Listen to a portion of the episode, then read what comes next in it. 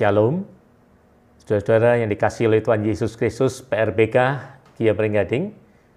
Mari bersama-sama kita akan merenungkan firman Tuhan pada kesempatan yang baik hari ini melalui media daring ini.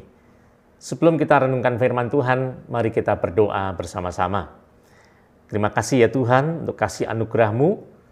Kami boleh menyediakan waktu untuk kami bersekutu, beribadah, melalui daring ini dan tiba saatnya kami merenungkan sabda firman Tuhan biarlah Roh Kudus yang membuka hati kami, pikiran kami biarlah firman Tuhan menolong kami untuk kami boleh melangkah sesuai dengan tuntunan Tuhan. Berfirmanlah ya Tuhan dan kami siap mendengarkannya. Di dalam nama Tuhan Yesus Kristus kami berdoa. Amin. Sahabat muda yang dikasih Tuhan, hari ini kita akan merenungkan firman Tuhan. Firman Tuhan diberi judul Follow at Me. Ya, follow at me. Diambil dari mana? Dari 1 Korintus 11 ayat 1. Saya bacakan ayat ini berkata, Jadilah pengikutku sama seperti aku juga menjadi pengikut Kristus. Nah, ini perkataan Rasul Paulus yang disampaikan kepada jemaat di Korintus nampaknya begitu yakin ya untuk mengajak orang-orang mengikut dirinya. Ini Paulus. Jadilah pengikutku katanya. Sama seperti aku menjadi pengikut Kristus. Dalam bahasa Inggris disebut follow my example as I follow the example of Christ. Ya. Sudah-sudah ini bicara apa tentang teladan. Ya, menjadi teladan. Paulus berbicara hidup ini harus menjadi teladan supaya bisa diikuti keteladanannya itu. Menjadi pengikutku dalam teks bahasa aslinya itu kalau diterjemahkan menjadi peniru-peniruku, ya, menirukan apa yang ditampilkan. Ya, jadilah peniru-peniruku seperti aku telah menjadi peniru Kristus. Paham ya? Jadi di sini berbicara sesuatu yang sangat penting sekali gitu ya. Menjadi teladan itu menjadi uh, pokok yang sangat ditekankan oleh Alkitab. Apa artinya kita menjadi pandai? Apa artinya kita memiliki pengetahuan yang luas? Tapi kalau kita tidak bisa menjadi teladan, lalu apa yang mau ditiru dari hidup kita ini? Ya, sudah ada Paulus berbicara hal ini. Menjadi pengikut, pengikutku. Ya, sejauh aku mengikut Kristus tentunya. Artinya kita mengajak orang lain sebetulnya tidak berhenti kepada mengikut aku, ya. Tetapi ketika engkau mengikut aku seperti aku mengikut Kristus, ayat ini ingin berkata apa sih? Ayat ini ingin berkata, ayo ikutlah Kristus seperti aku mengikut Kristus. Ya. Jadi jangan salah paham saudara, karena banyak orang ingin diikuti oleh banyak masa gitu ya. Followernya banyak. Kan begitu ya. Apalagi ini zaman medsos. Ya. Kepopuleran seseorang diukur dari mana? Dari banyaknya follower, pengikut gitu menjadi pengikut, maka dianggap orang itu hebat, orang itu sukses. Ya. Tetapi Paulus berkata, ya follow me. Ya. Kenapa Paulus berkata itu? Karena dia sudah lebih dulu mengikuti Kristus.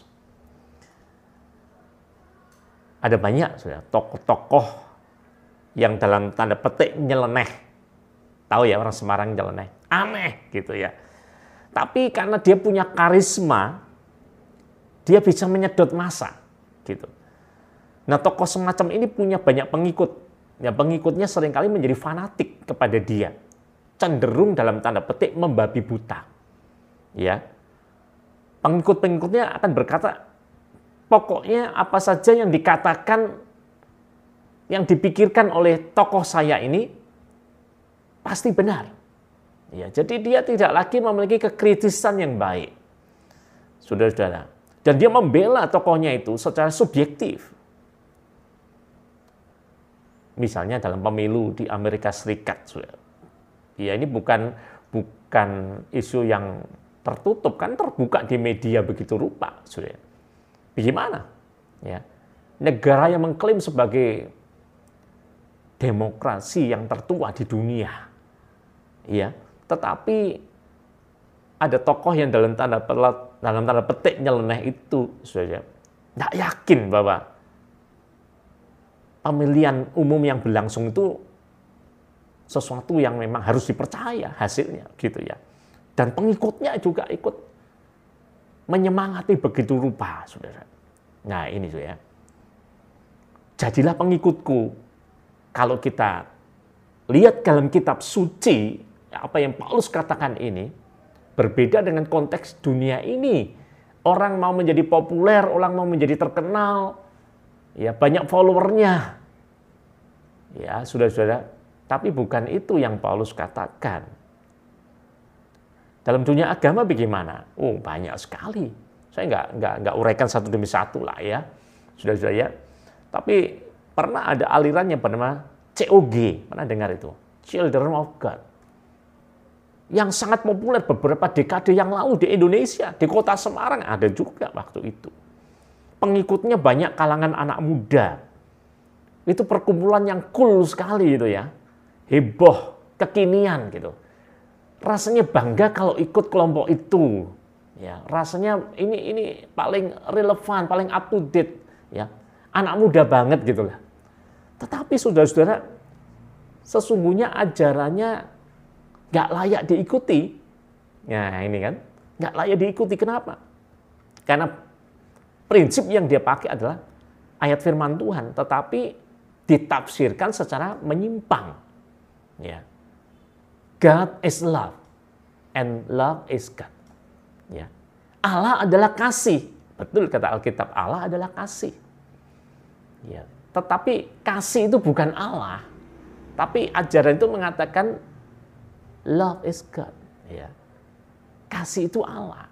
Nah, implementasinya apa? Mereka mempraktekkan free love, free sex. Dalam kumpulan itu terjadi. Luar biasa ya pengikutnya banyak gitu. Ya, follow me. Ikutlah aku kata Paulus. Bukan karena Paulusnya yang memiliki konsep menurut dirinya sendiri, tetapi Paulus mengatakan dengan baik sekali. Seperti aku telah mengikut Kristus. Sudah saya Paulus nyaris saya katakan ya, nyaris sempurna. Saya nggak berani katakan sempurna. Semua orang nggak ada yang sempurna ya. Kecuali Tuhan Yesus Kristus yang menjadi junjungan kita. Sudah. Tetapi Paulus nyaris saya katakan.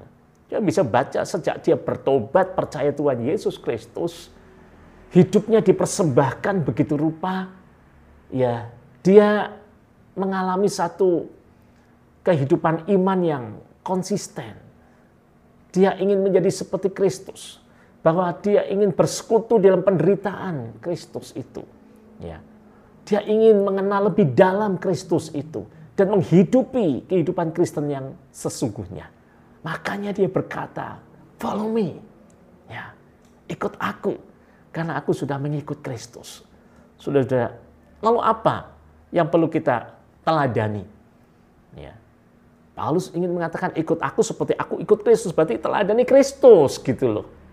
Saudara, kalau Anda mengikut hamba Tuhan, ajaran hamba Tuhan, kalau ajarannya itu di dalam Kristus, sesungguhnya dia ingin mengatakan, ya bukan ikut aku yang tidak sempurna, ikutlah apa yang aku sampaikan, yaitu Kristus yang sempurna. Ya teladanilah Kristus, tirulah Kristus. Sudah, sudah ikutlah Kristus. Saya pikir ini yang pada era kita ini banyak yang dianggap tidak populer lagi ya. Mengikut mengikut tokoh sekarang ini, mengikut figur yang dianggap dalam tanda petik maaf ya, tren, sedang tren. Jangan-jangan dalam dunia kekristenan juga mencari yang begitu. Yang tren, yang heboh. Tetapi betulkah yang kita ikuti Kristus? Paulus ini bukan orang yang uh, heboh sebetulnya ya kalau kita lihat profil Paulus ini bukan orang yang berwibawa. Memang kalau dia menulis begitu luar biasa, tetapi dia sendiri mengatakan, ketika aku berhadapan muka, ya aku bukan orang yang seperti yang anda bayangkan gitu loh. Dia simple orangnya. Bahkan kemungkinan dia punya wajah yang tidak terlalu bagus. Maaf, ini Paulus. Karena dia punya sakit. Ada yang memprediksi kemungkinan dia punya sakit mata yang sangat parah, saudara. Jadi tidak bagus, wajahnya tidak menarik. Sudah-sudah, tetapi dia katakan, ikut aku.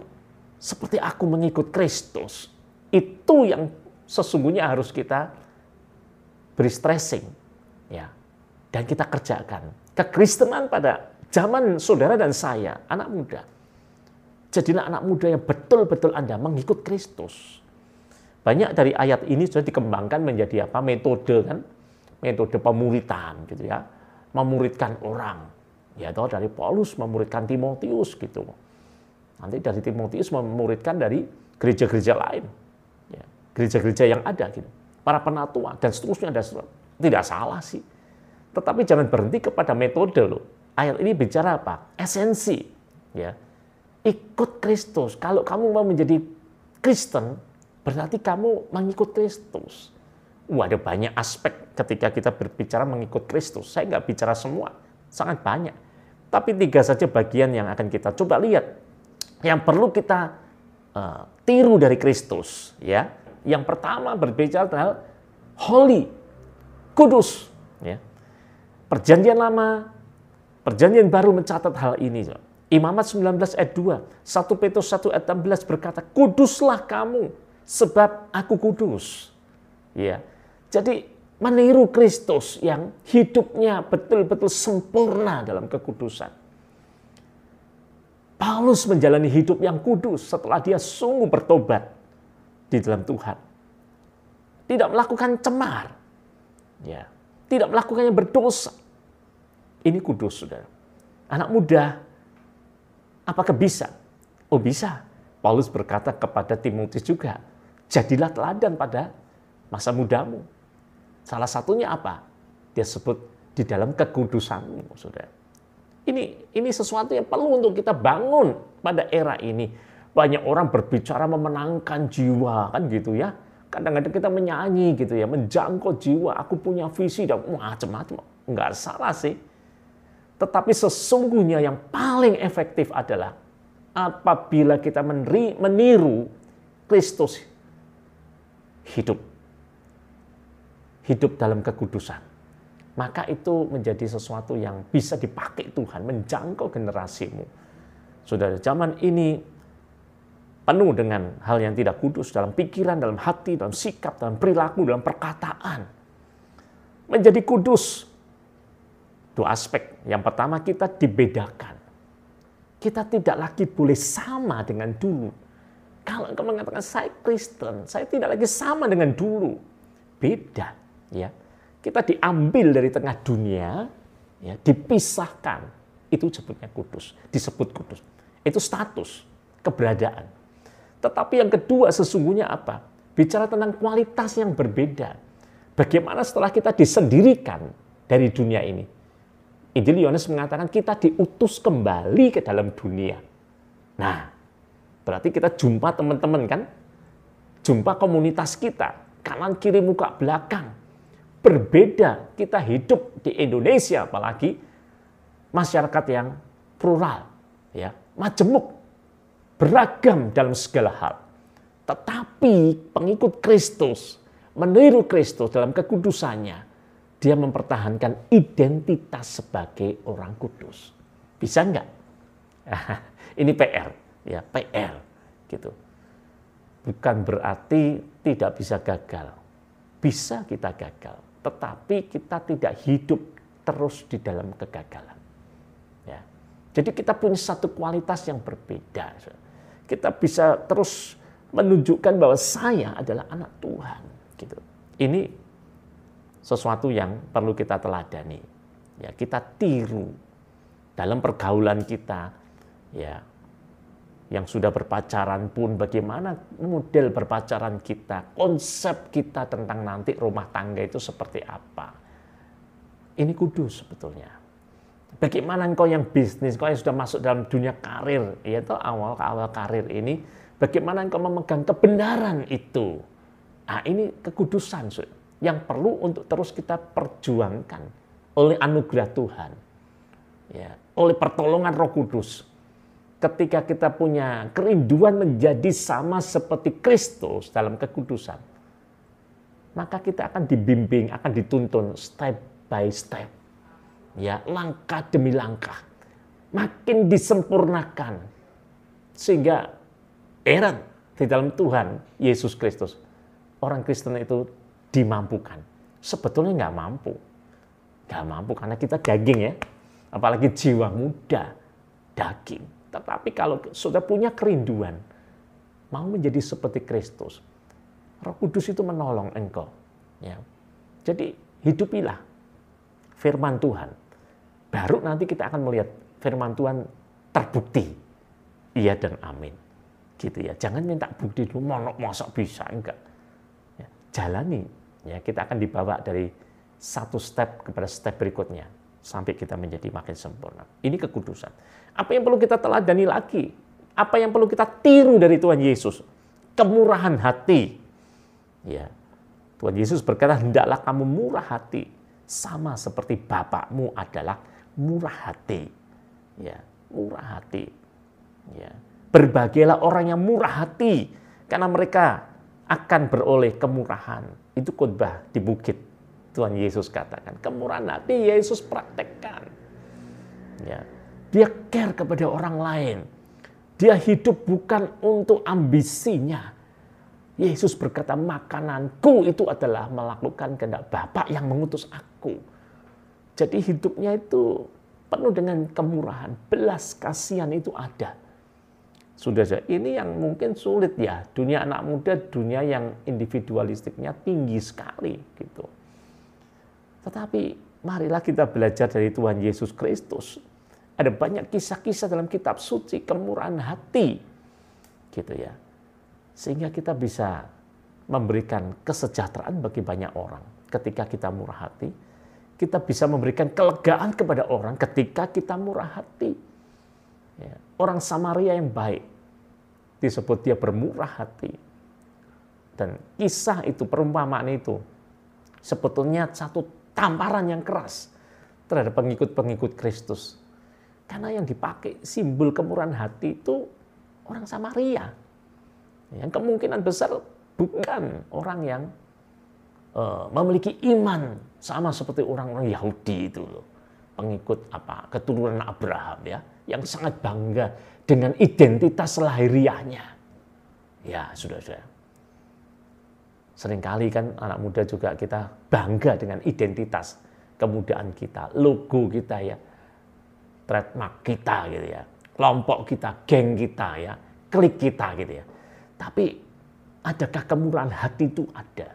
Sudah, ini penting sekali. Kemurahan hati Yesus selalu tunjukkan dan itu menjadi sebuah berita yang besar bagi dunia, memberkati banyak orang. Maka kekristenan tidak akan punah ketika kembali kepada Kristus yang patut diteladani. Kemurahan hati ada di sana. Saudara, yang ketiga apa yang kita lihat? Yang perlu diteladani, yang ditiru dari Kristus. Kasih, pengampunan. Ini bulan Desember, awal. Bulan Natal, berbicara tentang kasih. Kekuatan kekristenan yang paling utama adalah love, kasih. Karena kasih itulah menyebabkan Kristus sanggup meninggalkan segala kemuliaannya. Dia turun ke dalam dunia dia yang adalah Allah. Dia mengambil rupa seorang manusia. Dan dalam keadaannya itu, begitu rendah dia merendahkan dirinya. Lahir di sebuah palungan. Hewan. Makanan hewan itu. Wah, nggak mudah. Dia menjalani hidup yang sangat sederhana.